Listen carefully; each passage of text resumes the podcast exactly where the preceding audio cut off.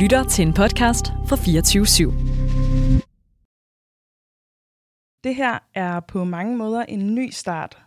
En del, det er som det plejer. Det er stadig mig, Gunvar Tar Barkholdt, der er producer. Og det hele, det foregår stadig på 24 hvor vi sender hver tirsdag aften. Men derudover, så sker der nogle nye ting og sager. Som jeg nævnte i sidste uge, så har Ungdomsmagts trofaste vært Esther Keldahl sendt sit sidste program. Det har været en fornøjelse at lave det med hende, men øh, nu er det også tid til at give stafetten videre. Fordi når vi her på Ungdomsbyrået har en agenda om at lave mere ungdomsmagt, så må vi også sørge for, at der er flere unge, der kommer til ord, og flere stemmer, der bliver hørt. Så vi vil forsøge at få flere perspektiver på ungdomsmagt, og derfor er jeg også rigtig, rigtig glad for i dag at kunne byde velkommen til en ny vært.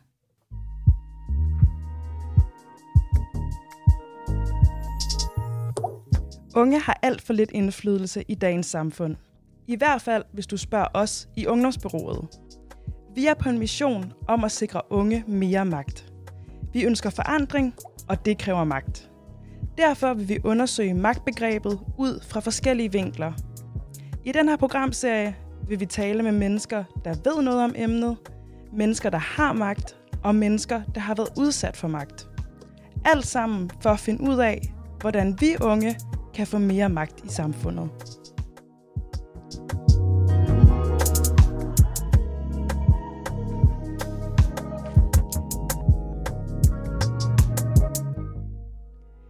Godt. Ja, der er jo blevet byttet lidt om på rollerne i dag. Fordi fra næste uge af, så sætter jeg mig tilbage i producerstolen og giver mikrofonen videre. Men inden at jeg slipper mikrofonen helt, så vil jeg sikre mig, at programmets nye vært – får en god velkomst. Så i dag skal det selvfølgelig, selvfølgelig stadig handle om ungdomsmagt, men sådan set lidt mere øh, konkret. Vi skal høre, hvilken baggrund programmets nye vært har, og ikke mindst, hvordan hun forholder sig til ungdomsmagt. Så derfor vil jeg rigtig gerne byde meget velkommen til programmets nye vært, og det er dig, Manila Gafuri. Velkommen til. Tak. jeg har glædet mig rigtig meget til den her dag. Mm, det har jeg godt nok også. Ja. Meget spændt. Og øh, helt kort, så kan jeg sige, at du hedder Manila Gafuri. Du er forperson i organisationen Repolitics. Ja. Du er 29 år, og så er du lige kommet ind på et nyt studie. Og alt det, det skal vi tale meget mere om den næste lille times tid. På den måde, så kan jeg lære dig bedre at kende, og lytterne kan lære dig bedre at kende. Og øhm, så skal vi også finde ud af, ja, hvad dine mærkesager og udgangspunkt er. Men før vi når til det, så øh, starter vi jo altid de her programmer med det, vi kalder en max-status. Og du skal selvfølgelig heller ikke snydes for at komme på max-statuskortet. Så jeg vil simpelthen starte med at høre dig, hvad er magt for dig? Åh, oh, ja.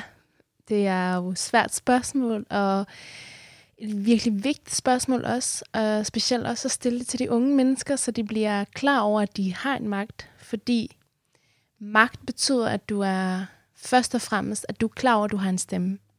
At du er klar over, at du hører til. At du er klar over, at du kan sige til og fra. Øhm, så det synes jeg, vi skal starte med. Øh, derudover så betyder magt for mig, at man bliver hørt. Øh, men ikke kun nok med, at man bliver hørt, men at du også har en indflydelse.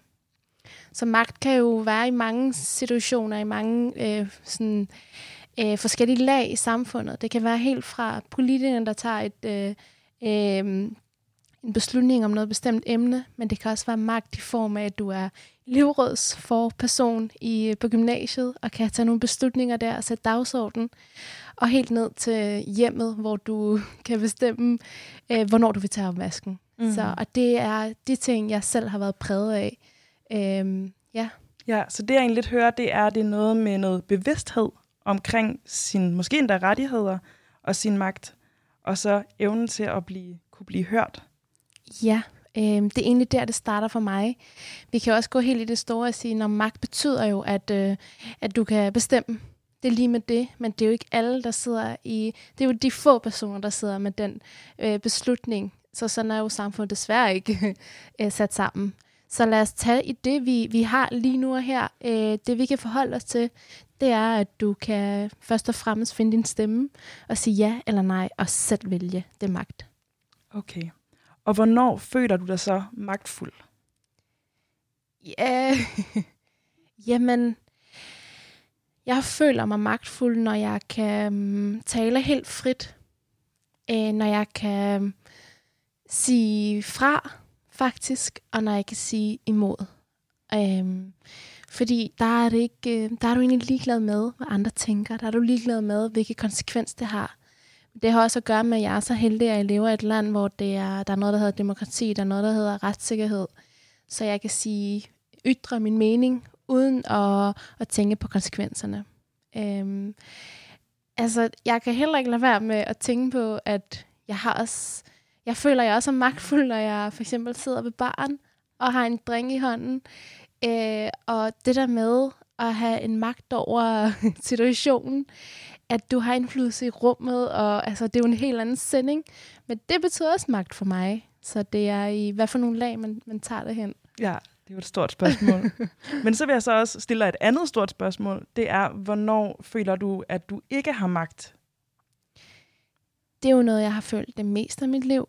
Um, det her med, at når der er andre, der bestemmer over dig, øh, det ligger jo i sig selv, men det er stadig meget vigtigt at snakke om det, at, at jeg ikke har haft magt i mange år i mit liv, fordi der er blevet taget nogle beslutninger rundt omkring mig. Altså, jeg er jo egentlig produkt af krig, som andre har udført, der har gjort, at jeg skulle forlade mit hjemland og komme til Danmark. Så allerede der, og så det der med, at du har følt dig tvunget til at lære et nyt sprog at kende, og opvokse op i det, og tvunget til at tage nogle valg for at kunne blive accepteret.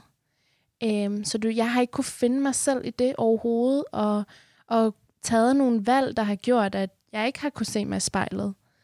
Øhm, og så kvæg det, når jeg så føler, at jeg har magt, det er så der, jeg har fundet mig selv. Og der, jeg måske i princippet første gang har sagt fra, og første gang, jeg har sagt nej. Mm.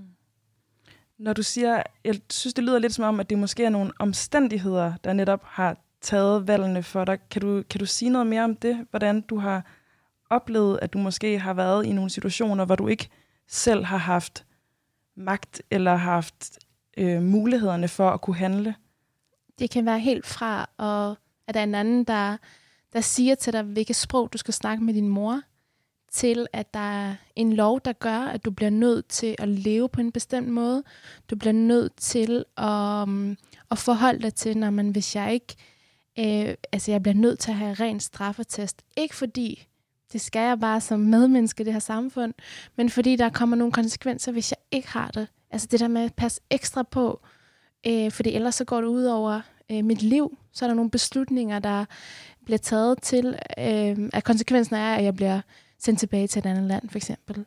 Øh, og det er også helt i øh, en situation, som det kunne være, at jeg bliver påduttet, hvis øh, holdning til, at jeg skal tro øh, på en bestemt måde, fordi jeg ser ud på en bestemt måde, eller jeg skal snakke på en bestemt måde, eller jeg skal være på en bestemt måde, og vigtigst af alt, tænke på en bestemt måde.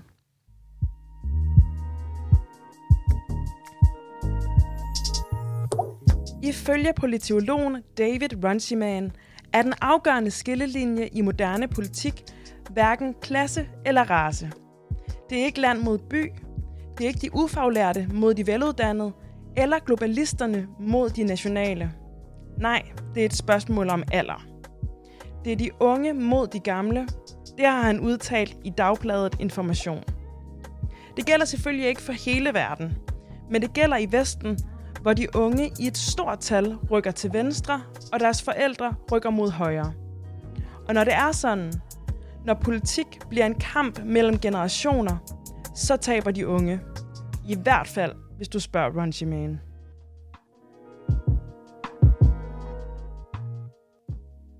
Ja, det var lige en af vores små, de her små faktapauser, vi har undervejs. Og det var jo sådan lidt, lidt deprimerende at høre, men jeg håber måske, at den her politolog David Runcheman ikke har ret, og øh, om ikke andet, at vi måske med det her program kan gøre noget ved det. Øhm, og det her program, det hedder som sagt Ungdomsmagt, og mit navn det er Gunvar Tarp Barkhold. Og i dag i studiet, der har jeg programmets nye vært, Manila, som vi skal lære bedre at kende. Og jeg vil egentlig starte sådan helt tilbage, fordi øh, du er født i det nordlige Afghanistan, og du boede der de øh, første par år af dit liv. Og øh, kan du sige noget om, hvordan var din, de første par år af din barndom der? Øh, jamen, det øh, kunne godt være øh, sådan en barndom, som du måske kan genkende til. Altså, jeg havde mine øh, små venner, jeg havde øh, mine øh, små søde bamser, jeg manglede egentlig ikke noget.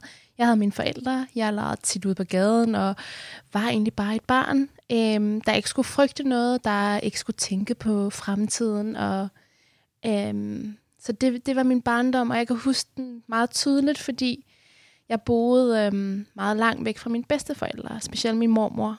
Så jeg kan huske de her cykelture. Øh, jeg kunne ikke selv cykle, jeg var meget lille, så jeg blev altid cyklet af en anden hen til min mormor. Øh, og den der glæde med at se sin mormor og bedsteforældre specielt. Og det der generation, sådan, når jeg husker tilbage på det, så det er meget gode tider. Men desværre er de nordlige Afghanistan, og øh, desværre historien, der har gentaget sig, det der skete egentlig sidste år tilbage i august måned i Afghanistan, det er jo, der skete et magtskift, og det gjorde det også i slutningen af 90'erne. Øh, og det magtskift påvirkede rigtig meget vores liv. Øh, min far, han var major i herren. Min mor, hun var pædagog. Men det var egentlig mest på grund af min far, at vi var i livsfare.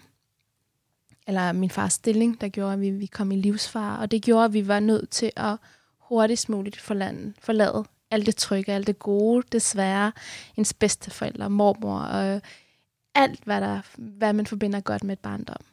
Ja. Øhm, ja, vi er syv søskende. Jeg har en mor, en far, øh, og min yngste søster, der hedder Monika, hun var knap 24 timer gammel, da vi var nødt til at forlade landet. Så vi ventede egentlig alle sammen på, at min mor hun skulle føde, og lige så snart hun fødte det her unge, eller et lille spædbarn, så skulle vi tage det, vi kunne i hånden, og så ud af landet hurtigst muligt. Um, og det er jo noget, vi har gjort selv. Altså, vi har jo fundet alternative måder at komme ud af landet på, fordi det var den sikreste måde, desværre. Øhm, og det, med det mener jeg, at vi har, øh, det er nogle menneskesmugler, der har programmeret, eller der har planlagt vores rute for os. Øhm, så vi er gået igennem rigtig mange lande, og når jeg siger, at vi er gået igennem, så er det vigtigt at lægge fokus på, eller sætte tryk på, at det er det, vi har gjort. Vores ben har klaret hele ruten igennem mange lande og kom til Polen, hvor vores familie desværre blev, desværre blev adskilt. Så min mor og søskende endte i Tyskland, og min far og søskende og jeg, vi endte i Danmark. Så meget kort sagt er det den måde, jeg kom til Danmark på. Ja. Um, og hvor gammel var du her på det her tidspunkt, da I flygtede? Jeg har været cirka 6-7 år. Um, jeg kan huske det hele meget tydeligt. Nogle gange så glemmer jeg det lidt, eller så tænker jeg, ej, det kan ikke være rigtigt, det skete det her. Så, så spørger min mor, så kommer hun, eller så bekræfter hun mig i den historie, og så kommer hun med en historie, der er endnu vildere. Så nogle gange er det lidt som om, at det er sådan en fantasi, men det er jo bare virkelighed, og det er desværre også virkelighed for millioner af mennesker i dag, der er på flugt. Øhm, jeg kan huske meget, altså nogle øh, episoder, hvor vi skulle grave et hul ned for at kunne holde varmen, eller vi skulle øh, Øh, passere nogle ret stærke, øh, kolde sådan floder af strømme, hvor man ikke engang kunne svømme, og man, man kunne ikke engang bunde, og du er et lille barn. Og, øh, men selvom man er et lille barn, så ved man godt, at det her det er alvor. Fordi du på en eller anden måde formår at se frygten i din fars øjne og mors øjne.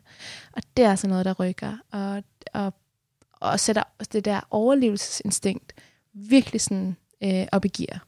Ja, jeg kan virkelig godt se det, når du beskriver, som du også selv siger, en, en barndom, der måske har mindet om min, sådan en, en tryk, og man cykler rundt i en nabolag og sådan noget, og så tanken om at skulle gå fra det til noget, som er så diametralt modsat, og noget, som intet barn eller intet menneske egentlig burde opleve. Mm. Ja. Hvorfor var det, at I blev skilt ad? Det var egentlig på grund af menneskesmuglerne. Det er nogle af de, nogle af de mest kyniske folk, jeg har mødt i verden. Øh, der er desværre Øhm, jeg tænker meget på, på penge. Øhm, så de, øhm, de snød os og sagde, at vi kunne ikke alle sammen være i en bil, fordi vi var en stor familie. Så det var nødt til at adskille os, og der var nogle penge der, der, der vi, skulle, vi var nødt til at give til den. Øh, det er jo enormt øh, dyrt at flygte. Altså, det er jo helt jeg kan slet ikke, det er jo vanvittigt at tænke, ikke? Øhm, at det skulle være sådan en luksus ting at kunne flygte og kunne betale menneskesmugler penge for at kunne flygte. Så allerede i det snakker man jo også, at jeg er jo en af de heldige, der har været nødt til at flygte øh, og sætte det i den kontekst. Men vi var i Polen, hvor der kan jeg huske, at vi var så heldige, at vi var oppe i en lejlighed, vi boede hos en ældre dame, der var så sød ved os. Øh, og med sød mener jeg, at hun gav os mad. Hun gav os tryghed, øh, og det havde vi slet ikke oplevet øh, hen ad vejen i, i flugten. Så, så min familie, eller min mor og søskende, de endte med at tage afsted i en bil, og så sagde han, at så vil han komme menneskesmugleren dagen efter og hente os. Og det gjorde han jo selvfølgelig ikke. Så vi endte med at være der en måned, og vi vidste ikke, hvor de andre var. Vi vidste ikke, om det var i live. Og vi var jo nødt til at flygte videre. Det var vigtigt for os at komme til et land, hvor vi vidste, at, øh, at det var ligesom, der, der tog man øh, flygtningeloven eller kommission alvorligt. Og det vidste vi godt, et land som Danmark gjorde. Øh, så det, øh, ja, så vi ender jo sjovt nok i sådan en stor hajbo lastbil, fyldt med slik, og vi bliver taget ved, ved grænsen, hvor der er en anden politibetjent, der åbner, og vi får sagt asyl. Øh, og så ved han godt, hvad der så skal ske. Og det var sådan, det var mig, min lillebror, min storsøster, anden storsøster og min far. Og så kommer vi hele det der asylsystem igennem og har boet på asylcentret. Og, og så en anden sag var jo, så skulle vi få min forældre, eller min mor og søskende hertil, og øh, der gik så halvanden år yderligere, øh, og så fik vi så permanent opholdstilladelse. Ja, Det tænker jeg også virkelig må have været en følelse af afmagt. Altså det her med, at det er så nogle menneskesmuglere, og så senere hen asylsystemet, der bestemmer ens skæbne, at man bare ligger sin skæbne så meget i nogle andres hænder, som så især i menneskesmuglernes, måske også i asylsystemets øh, hænder, ja. er øh, ret barskt og måske kynisk. Ja, og det er jo hele tiden det her med, vi bliver nødt til at have regler, for at samfundet kan fungere. Men omvendt, så kan de regler også stå, altså gøre, at samfundet ikke kan fungere. Øhm, det her med, det er jo nogle kæmpe store bes- politiske beslutninger, der påvirker mit liv. Hvis vi ikke kunne komme ind i det schema, jamen så, var, så blev vi sendt tilbage. Hvis du lige blev sagt øh, det forkerte sådan svar, eller ikke det forkerte, men du tænkte dig ikke lige om, du sagde 6 stedet for 7, så kunne det gøre, det gør, at du blev set som illoyal i interviewrummet, og hvor du blev set som en, der lyver om din historie, mm. øh, for at pynte lidt eller et eller andet. Øh, vi kom jo også ud fra, at myndighederne ikke troede om vores historie. De tænkte ikke, min mor, sådan en ung kvinde, der kunne føde syv børn. Så de troede faktisk, hun havde nogle andre børn med. Øh, så der gik også tid med det. Så det der med sådan, magt er jo bare, altså det kan jo det kan jo gå den ene eller den anden måde. Det kommer jo an på, hvordan man netop bruger det ord og det begreb, fordi det er så stort og kan påvirke så meget. Mm. Men hvordan var skoletiden så, eller sådan din måske sådan senere barndom, den du havde i Danmark? Hvordan havde du det med at gå i skole? Um, altså, jeg havde det meget ambivalent med det. Øh, når jeg husker tilbage, så har jeg egentlig været rigtig god til at flyde i det. Øhm, jeg var en, der var rigtig god til at spille fodbold. Jeg var en, der var meget nem at snakke med, og jeg, øh, jeg, jeg var egentlig meget sådan nem i, i, i det sociale. Så jeg har faktisk haft det meget fint øh, igennem hele skoletiden. Jeg har været så heldig, at jeg var altid den, der kom i, de, i den bedste klasse, man kan ønske sig. Jeg var altid den, der havde den bedste lærer, øh, man kan ønske sig. Altså alle mine dansk lærer har været virkelig nogle sådan god støtte for mig. Øhm, men samtidig gik jeg også med nogle indre tanker, der gjorde, at jeg hele tiden sagde til mig selv, hvem er det, du narer? Altså, du bliver aldrig ligesom de andre. Eller det her med sådan, åh, hvad vil jeg ønske, jeg havde øh, Sissel, min bedste veninde i 6. klasse, hvor vil jeg ønske, jeg havde hendes liv? Fordi hun tænker ikke på alle mulige de ting, som jeg gør, fordi du får alligevel taget barndom fra dig. Så du tænker på en anden måde, for det bliver du øh, nødt til. Øh, det der med sådan, dynamikken i familien bliver ændret. Øh, ikke nødvendigvis, fordi, ja, fordi man bliver tvunget til det, eller man bliver nødt til det. Mm. Øh, så jeg har haft det egentlig fint, og, men, men det er ikke en optimal barndom, jeg ønsker for andre. Men du husker hele tiden på, okay, hvad er det, du får i forhold til, hvad, øh, hvad du kunne have været i. Altså, det er hele tiden sådan, jeg går i skole, jeg skal være heldig, jeg har tag over hovedet, jeg har en seng, Hvad med alle de andre, der er i Afghanistan? Mm. De har ingenting. Så det gør jo, at dine mål og drømme og ambitioner måske, øhm, ja, men du prioriterer dem ikke lige så højt, hvis det giver mening. Ja. Ja. Men hvilke værdier og tanker vil du sige, der sådan har, har fyldt i din opvækst? Hvad, hvad er du ligesom formet af? Jeg er meget formet af taknemmelighed. Øh, det er fra, fra at jeg får en ny taske til, at øh, vi har demokrati, og vi har frihed. Og, og det er jo sjovt, fordi jeg er jo også formet af det her uretfærdighed, der sker. Øh, formet af, at man skal sige fra, alle skal kunne blive hørt, og det er måske meget sådan, åh, det her drømmebillede, eller drømmescenarie opstillet med, at alle skal blive hørt, og der skal være frihed og fred i verden. Øh, er, det, er det noget, man kan opnå? Sådan, men det er virkelig drevet af. Så på den ene side det her med at taknemmelig, men på den anden side det her med, sådan, tingene kan gøres bedre. Øhm, vi kan godt nå der et samfund, hvor vi siger, at vi er et mangfoldigt samfund, og det er kæmpe plus, og det skal andre lære ved, ved eller af os. Mm. Hvor, kan du huske sådan, hvornår eller hvad, der ligesom fik dig til at engagere dig i samfundet? Jeg kan huske, det var en torsdag aften tilbage i 2015. Det var, jeg tror, det var sådan noget 21-22 nyhederne, hvor vi så flygtningen komme gående op på motorvejen. Og det var de syriske flygtninge blandt andet. Det var ligesom den dominerende flygtningegruppe. Øhm, da jeg så det, der blev det hele meget sådan, tydeliggjort af, hvad det var, jeg selv var igennem. Der blev det meget tydeliggjort af, okay, vi har også gået, vi har også gået på de veje. Hvordan blev jeg modtaget? Hvordan modtog samfundet mig? Hvad blev der snakket om mig på? Så det hele kom sådan op og, op og vende. Øhm, og det gjorde, at jeg lagde meget mærke til, hvordan man omtalte de syriske flygtninge på. Øhm, og det, det var i hvert fald slet ikke noget, jeg kunne genkende til. Der blev snakket rigtig meget om, om det at være, altså, at det er et valg at være flygtning. Og jeg havde tidligere været flygtning, og det var bestemt ikke valg. Det var noget, jeg var nødsaget til. Så det var ligesom det billede, jeg rigtig gerne prøve at sådan forme lidt. Øhm, så jeg begyndte at skrive artikler, og så kom jeg med i Dagbladets information. Flygtningeredaktion hed det, hvor jeg var en del af det, og, og selv fik lov til at sætte dagsordenen. Så det startede egentlig der. ja, og du startede sådan ret selvstændigt, lyder det til, at du egentlig var meget sådan dig selv, som ville gøre en forskel. Jeg var meget mig selv. Jeg skulle nok, når jeg ser tilbage på det, skulle jeg have henvendt mig til en forening eller organisation, der arbejdede med det med andre, så jeg, der var nogen, der kunne holde om mig, hvis jeg faldt. Så jeg startede egentlig bare selv, og jeg tænkte ikke så meget yderligere, eller jeg tænkte ikke yderligere over konsekvenserne. Øh, men så fandt jeg jo nogle andre, der også havde noget på hjertet. Øhm, og så var det der, jeg blev en del af Contact, og så fandt jeg Rap Politics, som jeg stadig er en del af i dag. Øh, og det, jeg kunne finde der, det var fælles forståelse for noget, man har gået igennem, men som man nødvendigvis ikke prøver at, øhm, at snakke om, eller og nødvendigvis også sådan beskrive til andre. Fordi vi var enige om, okay, vi har en, en eller anden fælles dyb sorg eller glæde omkring noget. Mm. Ja. Og øh, så øh, er jeg også lidt nysgerrig på øh, din uddannelsesbaggrund. Mm. Fordi jeg ved, at du har tidligere læst dansk på Københavns Universitet.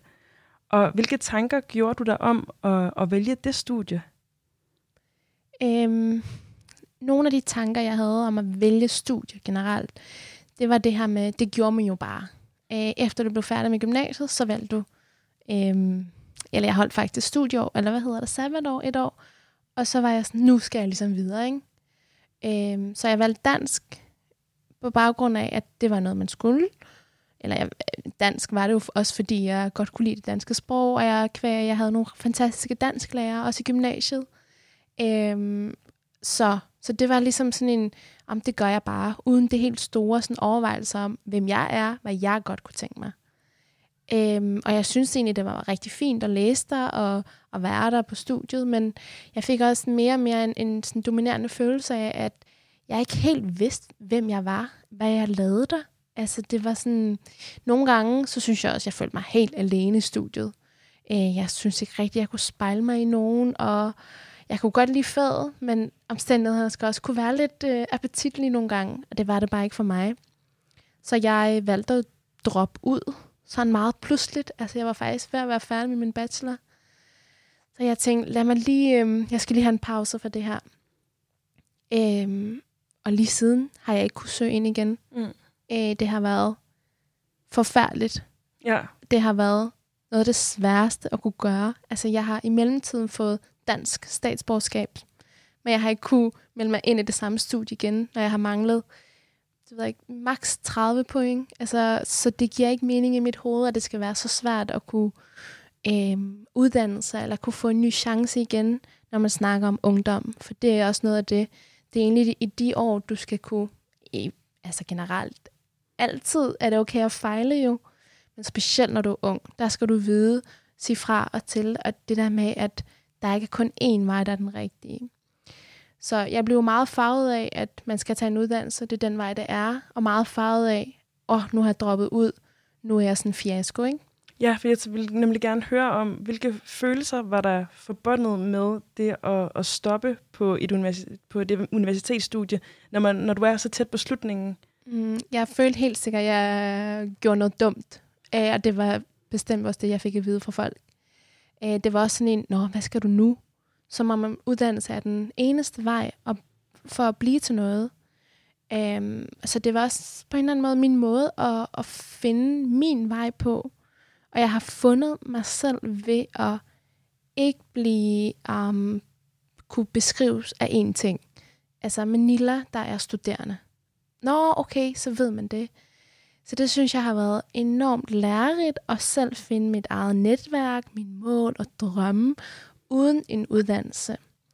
Um, og jeg er så glad for, at jeg har gjort det i dag. For jeg ville ikke have stået her, hvis jeg faktisk blev ved med det. Ja. Fordi jeg følte lidt, at jeg gjorde det, det samme som alle andre. Og jeg siger ikke, at uddannelse er en dårlig ting, men jeg siger, at man skal gøre det, fordi man vil. Mm. Så fordi det var så svært at komme ind på kur igen, og amen, altså... Fik du en forklaring på, hvorfor... Altså, hvad, hvad, var, den, hvad var forklaringen på, at du ikke kunne fortsætte? Øh, jamen, de har nogle... Altså, det er jo sindssygt byråkratisk. Be, øh, udtaler det rigtigt? Ja. Okay, yes. øhm, så der er jo alle mulige ting, der skal spille sammen. Og du venter svar fra det ene til det andet hjørne, og de er ikke altid lige på... Altså, telefonerne, det er jo lige meget, men det der med, at de heller ikke altid er på linjen. Jeg vil sige, at min egen studieadministration, eller de, mine egne studievejledere, har været sindssygt gode. Men selve systemet er helt fortabt. Mm, yeah. og jeg har tænkt bare, det kan ikke være rigtigt, at jeg ikke kan få lov til at komme ind. Øh, så det er jo, du skal gøre det. Du skal søge ind på den helt, helt rigtige måde. Du skal søge ind på det helt rigtige tidspunkt. Du skal kunne have det helt rigtige svar på, hvorfor du vil søge ind, for ellers så gør du det ikke. Mm. Øh, der er ikke noget, der hedder enten eller. Altså, eller der er noget, der hedder enten eller. Ikke? Der er ikke det, nogen nuancer. Der er intet. Mm. Øh, det skal sættes i en kasse. Og det, det synes jeg var meget uschammerende. Det, det synes jeg ikke, at det er øh, demokratisk, eller for alle. Ja. Altså, der tydeliggør det, det er for nogle bestemte mennesker. Ja. Øhm, og som, ja. som jeg nævnte lidt i introen, så fik jeg også også nævnt, at du øh, snart starter på et nyt studie. Kan du fortælle, hvad, hvad det er for et sted? Ja, det bliver spændende at starte et nyt studie som 29-årig. Øh, det glæder jeg mig til, men jeg har valgt øh, RUK, øh, hvor jeg tager den uddannelse, der hedder Humanistisk Bachelor, hvor jeg så tilvælger dansk, fordi så kan jeg måske få noget merit for det, og også for det spændende, og journalistik til. Så øhm, det bliver den vej, jeg går øh, noget i retning af. Jeg har en stor drøm om at være, øh, om at arbejde med journalistik, om at være journalist måske, om at være på skærmene. Altså det elsker jeg tanken om, mm. at det er mig, der er ved skærmene, og der sker noget nyt der måske. Øhm, jeg har også en anden drøm om at være gymnasielærer og arbejde med de unge. Blive ved med at have kontakt til de unge, fordi det er de unge, jeg får meget energi af. Øh, jeg fik en mail her, inden jeg skulle herover, om jeg vil holde et sådan inspirationsoplæg for nogle unge mennesker i Odense, hvor jeg tænkte, det vil jeg så gerne. Det er jo lige noget, der jeg elsker at være i kontakt med de unge. Øh, og det er også det, jeg synes, der er fedt ved det her, at, at det er til de unge, og hvordan de kan få indflydelse, eller, eller hvordan de kan få den indflydelse, ikke? eller hvordan de er også bare bliver opmærksom omkring det. Ja, og nu er det jo egentlig godt på vej, tænker jeg. Nu siger du, at du gerne vil være journalist. Det tænker jeg lidt, du er allerede. Men, øh, men du kan da få papir på det, i hvert fald.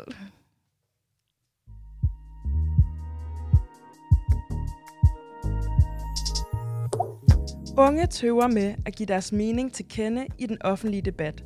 I hvert fald, hvis debatten foregår på sociale medier.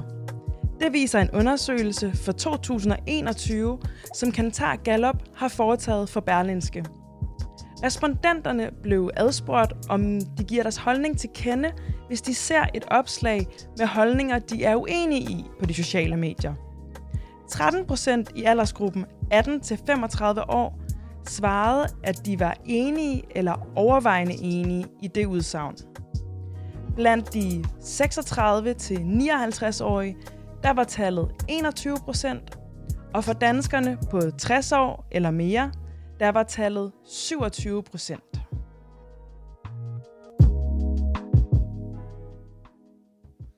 Du lytter til Ungdomsmagt. Mit navn det er Gunvar Tar Barkholdt, og over for mig der står den nye vært fra Ungdomsmagt, Manila Gafuri, som vi skal lære lidt bedre at kende.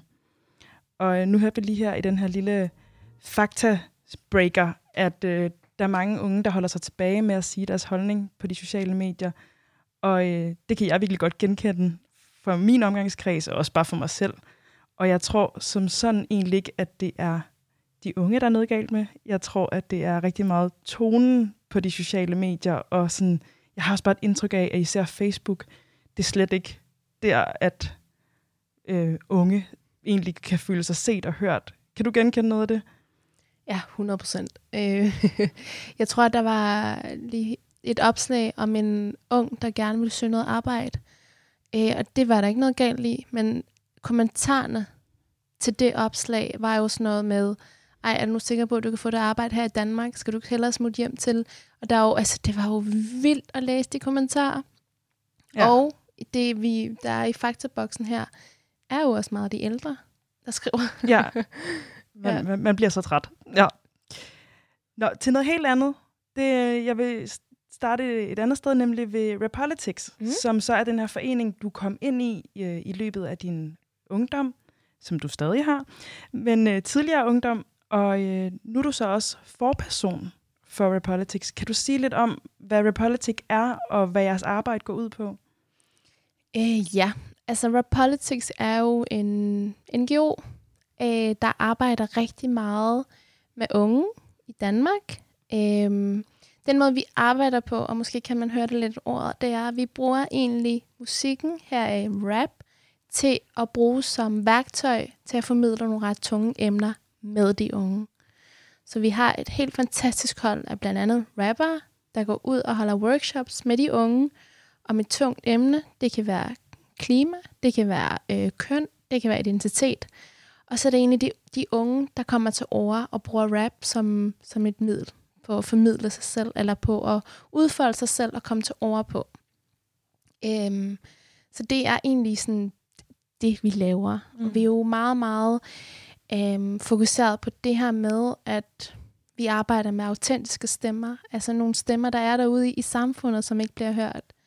Vi arbejder med øhm, en anden fælles forståelse for sådan retfærdighed for alle, og at alle stemmer skal blive hørt. Og det er jo nogle meget store ting, men vi arbejder meget konkret ved det. For eksempel kunne det også være storytelling. Det kan også være via dans, øh, men det gør vi rigtig meget også via rap.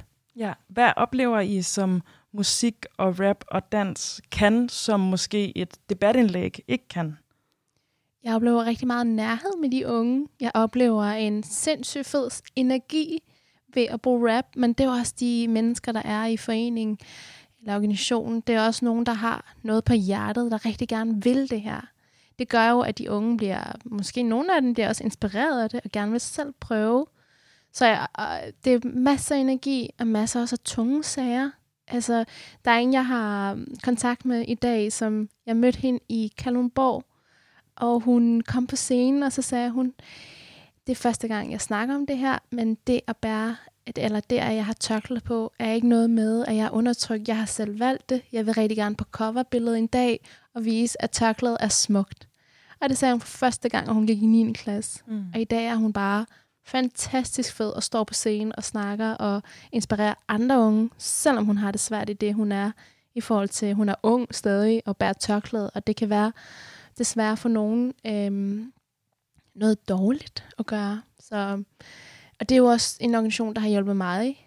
Jeg har jo dannet mig også der, og, og, og selv blevet inspireret af, af de andre. Så jeg startede som storyteller og gik rundt og fortalte min historie. Og så var der så en rapper ved siden af, der så øh, brugte den historie til at formidle og til at arbejde med. Øh, og i dag, der har vi jo vores fantastiske sekretariatsleder, Manu Spell, som selv er rapper, som selv er, altså jeg skulle til at sige alt muligt mand, men han vil jo rigtig gerne ligesom tage organisationen videre og bruge rap i en ny, ny og større kontekst. Øhm, øhm, så det glæder mig rigtig meget til, men det er også selv i det her øh, hip-hop-verden, der skal der også fremmes nogle øh, problematikker, der skal også no- løses nogle problematikker. Specielt det her med at fremme øh, kvinder og non-binære i hiphop eller rap, øh, hele den, den verden. Det er jo også noget, vi arbejder stærkt på. Mm. Og så din titel, det er så forperson. Og, Ja. og hvad vil det sige at være forperson? Altså, hvad, hvad ligger dit arbejde i den forbindelse? Hvad, hvad ligger der i det? Der ligger faktisk rigtig meget ansvar. Der ligger egentlig, altså nogle gange, når jeg tænker over det, så tænker jeg, hvis det her det går galt, så er det egentlig på mig, det hænger på. Altså både øh, økonomisk og alt muligt andet. Øh, men jeg er jo egentlig bestyrelsesforperson. Så jeg skal jo sammen med min bestyrelse og sekretariatet og hele foreningen øh, være enige om, om fælles punkt og fælles mål, hvor vi vil hen, hvad er det, vi vil, og, og hele tiden sikre os, at vi er på bølgelængde. Altså det, der sker derude i hverdagen, og også det, der, der bliver snakket om hos, inde i bestyrelsen, så der ikke er for langt skæld mellem der. Øh, og, så, og vi prøver også i bestyrelsen at, at sådan hele tiden tænke i, hvad er det, vi kæmper for? Altså, hvad er det, der er, ligesom, der er ude i samfundet, så det bliver meget nærværende og autentisk. Mm. Øhm, og så synes jeg også bare, at det er sådan, alle de frivillige, vi har i foreningen, altså, åh, det er bare, også bare det der med, at man laver noget frivilligt i sig selv. Det er jo ikke noget, der er særlig velset i det afghanske. Altså, hvor er du dum, at du laver noget, du ikke får penge for. Nå, det er jo sådan, ja. man tænker, ikke? Men de frivillige, der er i organisationen, er jo dem, der bærer det hele. Og bare deres energi og gå på mod, det, det påvirker sgu ret meget. Ja. i den rigtige retning. Så der er ret meget ansvar i at være forperson, men jeg tænker måske også, at der er noget magt. Ja. Gør du nogle, nogle refleksioner over det, at du egentlig er i en magtfuld position ved at være forperson? Øhm, altså, det, det gør jeg. Jeg tror, jeg gør det på den måde, at det ikke skal blive så... Selvom jeg har magt, altså selvom det er jo mig, der egentlig har det sidste ord om, hvem vores sekretariatsleder skal være. Øhm, men hvordan bruger man den magt, ikke? Øh, og der er jo... Altså, der vil jeg sige, min næstformand, Simon, øh, ham, altså jeg kunne, jeg kunne ikke stå her uden ham, fordi det er ham, der bærer mig. Det er ham, der har alle de tunge ting. Så det er jo sådan, ja, det er en titel, men hvordan bruger jeg den? Øh, der er vi jo meget klar på, hvem der har opgaverne. Så jeg stoler på Simon, og han stoler på mig. Øhm, så jeg, jeg vil ikke sige, at jeg ikke udnytter min position eller min magt, men jeg gør det lidt mere flydende, så det ikke bliver sådan en, så er hun på tronen og bestemmer det hele, for det er ikke sådan, det er. Det burde det heller ikke være. Nej. Men vi har jo stadig den, altså, vi har jo stadig den, øh, den titel, ikke? Øh, ja. Og jeg tænker også, at der også kommer jeg kan sige, lidt et talerør derigennem, eller i hvert fald, det kan jeg måske også sige, måske havde vi ikke kendt til dig i ungdomsbyrået, hvis det ikke var, fordi du var forperson. Og jeg tænker også, at det at kunne netop lave et debatindlæg, og så skrive forperson nede under, at det giver, det er en titel, som, som der alligevel er noget pondus i, og som kan give dig noget ethos, hvis man skal bruge et retorisk term. ja, det har givet mig enormt meget. Jeg vil hellere have, at der står forpersonen, der står dansk studerende. Øh, også det der med, at selv i vores organisation, der var vi nødt til at ændre forperson til for, eller formand til forperson. Øh, og det her med, at jeg var også, jeg var 27 eller 28, der blev forperson, og det var den yngste. Så det er også det her med at give stafetten videre til ungdommen. Så kan man så sige, nå, er jeg så ung, er jeg 27-28? Det, men men øh, prøv at, at tænke på en ny, anderledes måde i forhold til magt. Øh, men jeg skal jo princippet, ja, eller jeg er jo nok ansigtet ud til, og jeg prøver bare at skabe nogle forbindelser og, og snakke om rap politics på, men det er jo min måde at se organisationen på. Så er der en helt anden måde, når du spørger vores leder, Manus, eller en tredje, når du spørger vores frivillige Alexander. Så ja. Ja. Og jeg tænker, at Repolitics er jo ikke det eneste frivillige arbejde, du engagerer dig i. Du øh, beskæftiger dig med frivillighed i rigtig mange afskygninger, både en, øh, en pigeklub på Nørrebro har du været med i, og indsamlinger til både øh, flygtningebørn og til kvinder i Afghanistan. Og jeg tænker, er der en, en rød tråd i de her forskellige ting, du engagerer, sig i, engagerer dig i? Øh, er der ligesom noget, der, der er vigtigt for dig i, i det her arbejde?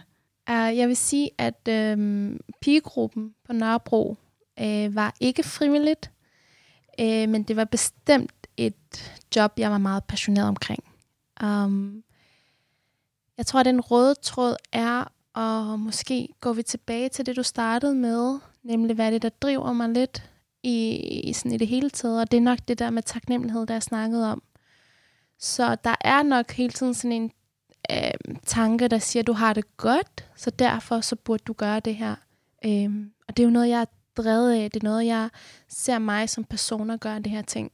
Det er noget, der ligesom kendetegner mig og gør mig glad, og jeg føler, at der er en større mening med det hele, for ellers kan det ret hurtigt blive, i mine øjne, lidt for egoistisk, lidt for selvoptaget, og ej, det skal jo heller ikke lyde sådan, andre er det, fordi de ikke gør det, det er slet ikke det.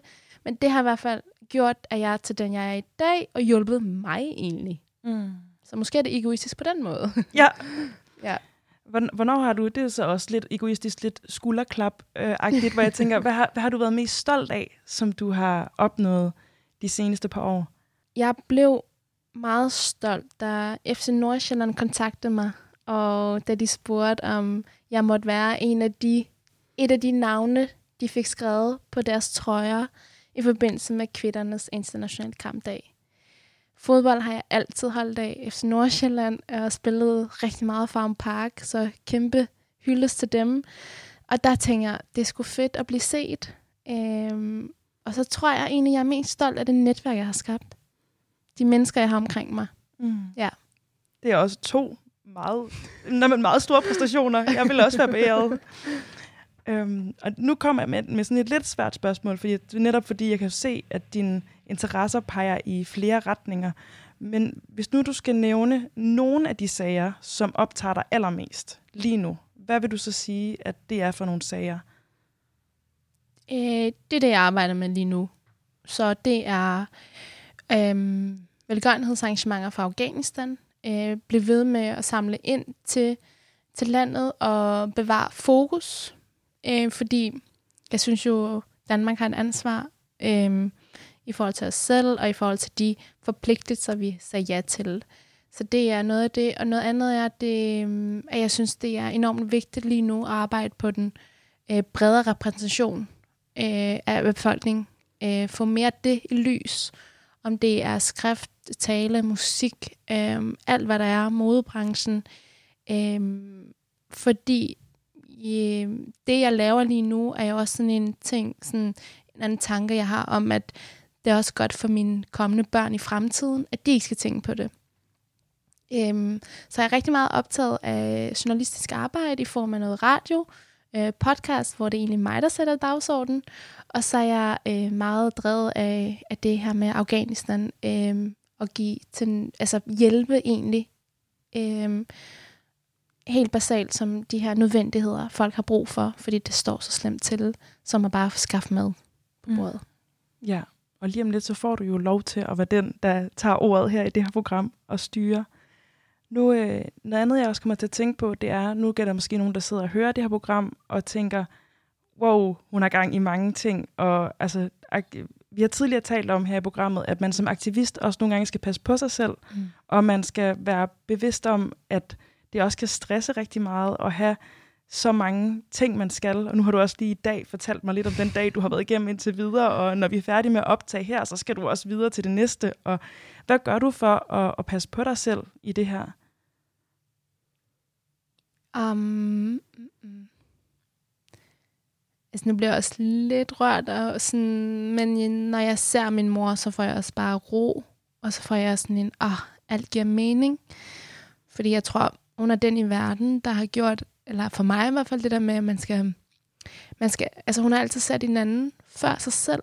Så Ikke fordi det er det, jeg arbejder på at gøre, det synes jeg heller ikke, man skal gøre, men hun minder mig bare om det her med at være så stor som muligt, eller der er altid mad til alle. Kom, I skal ikke skrive, før I kommer, og vi aftaler, øh, at det er altid gæsten først. Så det minder hun mig rigtig meget om. Så det giver altid mening, når jeg sådan ser hende, og jeg får ro. Og noget helt, sådan, helt basalt, det er egentlig, når jeg træner. Fordi så, det, så ved jeg, det er en time om dagen, måske, hvis jeg er så heldig. Og så har jeg musik i ørerne, hvor jeg hører noget altså sindssygt sådan fransk rap eller svensk rap. Det elsker jeg. Og så, så om det er boksning eller styrketræning eller jiu-jitsu, det er, ja, det er egentlig det, der giver mig ro. Fordi der ved jeg, der gør noget godt for min krop og min alt. Ikke? ja, så det, så det er den, den fysiske ja. øh, træning, der gør, at, øh, at du kan få ro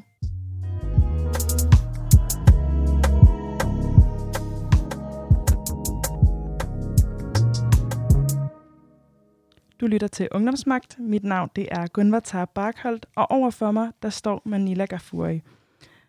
Og her til sidst, Manila, vi har lige uh, cirka 10 minutter tilbage, og jeg kunne rigtig godt tænke mig at høre lidt om, hvad du drømmer om.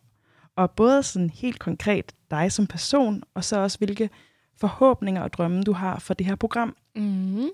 Så jeg vil egentlig starte med, hvis nu at du må drømme lige så stort du vil, alt kan lade sig gøre, hvilket samfund drømmer du så om? Jeg drømmer egentlig om det samfund, som vi kender her i Danmark, men hvor jeg kan se mit eget netværk sidde ved Christiansborg, eller ind ved magten. Øh, fordi det netværk, jeg har, er bare så blandet. De tænker så forskelligt. Der er, det er bare så accepterende. Øh, det er sådan også trodsige stemmer der gerne vil forandring øh, og fornuft og, og fremtid.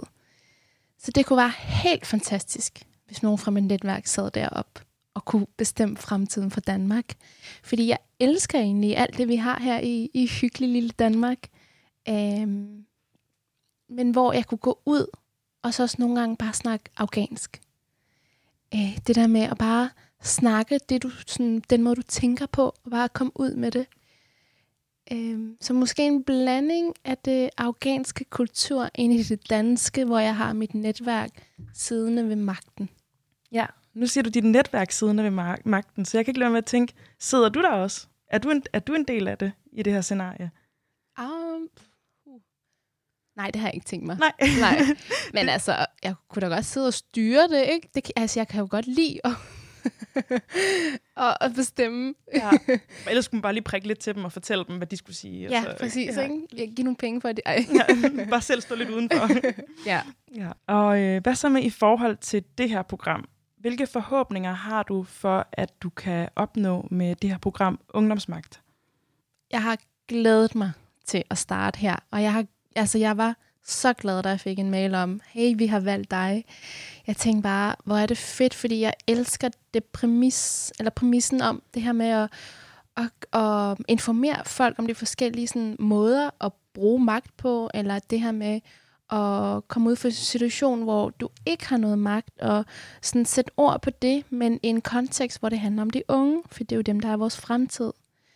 Så jeg tror, øhm, jeg bestræber mig på at kunne få lidt mere af den mangfoldige samtale her, brede lidt mere ud i hele befolkningen, øh, sådan så måske, man kan jo ikke ramme alle unge, men måske dem, der ikke er blevet ramt endnu, at de kan føle sig lidt hørt her, eller lidt spejle sig bare en lille smule, for, for det spejl, jeg havde, da jeg var barn, det var ligesom ikke stort nok til mig. Jeg kunne ikke, jeg kunne ikke se mig selv i det. Så det håber jeg lidt her, at nogle unge kan, Øhm, og så håber jeg jo bare, at, at jeg kan invitere nogle af de mennesker, som ikke har fået taletid før. Øhm, ja. Jeg synes, det er meget smukt formuleret med et spejl, der er stor nok til, at man kan spejle sig i det. Det synes jeg, øh, det er en virkelig, en virkelig god måde at sige det på. Tak. og øh, nu har du været lidt inde på det allerede, men jeg kunne godt tænke mig at høre, hvilken slags gæster du godt kunne tænke dig at have med. Drømmer du om at have statsministeren med? Skal vi have nogle magtfulde personer herind, eller er det mere øh, de mere minoriserede mennesker, vi ha- skal have ind? Eller hvad, hvad, hvad kunne du godt tænke dig? Øh, jamen, øh, for mig, der siger politikerne, eller de fleste af dem, de fleste politikere siger mig ikke så meget, desværre. Øhm, paradoxalt nok er det dem, der har magten, og der ikke siger noget. Altså sådan, der ikke skal få lov til at snakke her i det her ungdomsmagtprogram. Fordi de, de kommer til ord hver eneste dag. Øhm, og jeg ved godt, øh, jeg kommer ikke til at rykke noget ved dem på en eller anden måde. Men det kunne være spændende at få statsministeren herind, ja. Men hun kommer jo til at sige noget, hun allerede har planlagt for to uger siden, fordi det er sådan en maskine, der kører. Så jeg er jo meget drevet af autentiske stemmer. Jeg er drevet af folk, der rigtig gerne vil, og jeg er drevet af folk, der hader ordet, sådan, eller sætningen, det plejer vi at gøre. Så det kommer til at være enormt unge mennesker, der kommer til at sidde her. Det kommer til at være mennesker, der tør at snakke for deres sag, der tør at få deres stemme frem. Og det er nogle mennesker, der står ude i det lige nu og her. Så dem, der står ude ved demonstrationerne, dem, der står og laver frivilligt arbejde med nogle banner, dem, der står også og sidder ved kontoret og skriver mails frem og tilbage for at få det hele til at fungere, fordi man rigtig gerne vil have det her event til at, at fungere. Så det er de her mennesker, der står ude i samfundet og laver det, og har det på kroppen. Jeg glæder mig rigtig meget til at ikke gøre, ligesom vi plejer, og at se tingene på en lidt anden måde.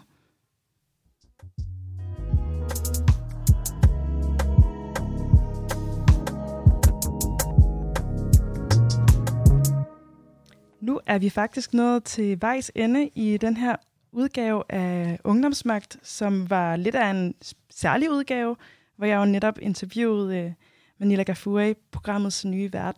Så her til sidst så vil jeg bare sige tusind tak, fordi du var her. Øh, selv tak. Jeg glæder mig helt vildt meget. Jeg glæder mig også rigtig meget, og jeg tror, jeg tror på, at vi kan få lavet et rigtig godt samarbejde, og forhåbentlig også få en hel masse ungdomsmagt.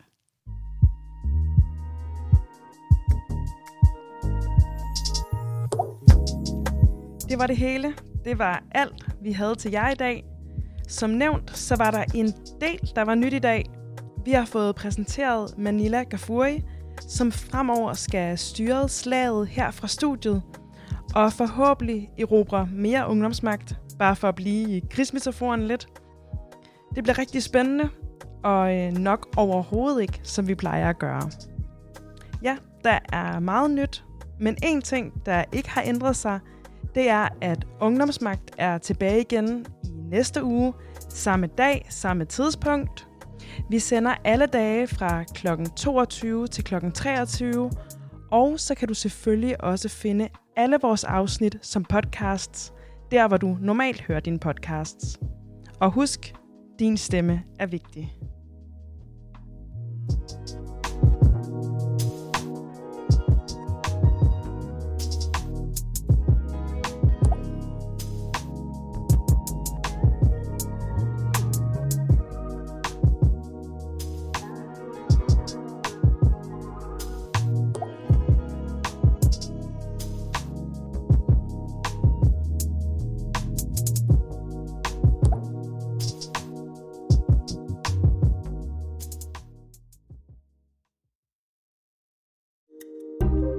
Kære lytter, du har lyttet til et program fra 24 /7. Du kan finde meget mere modig, nysgerrig og magtkritisk taleradio på 24 7 appen Hent den i App Store og Google Play.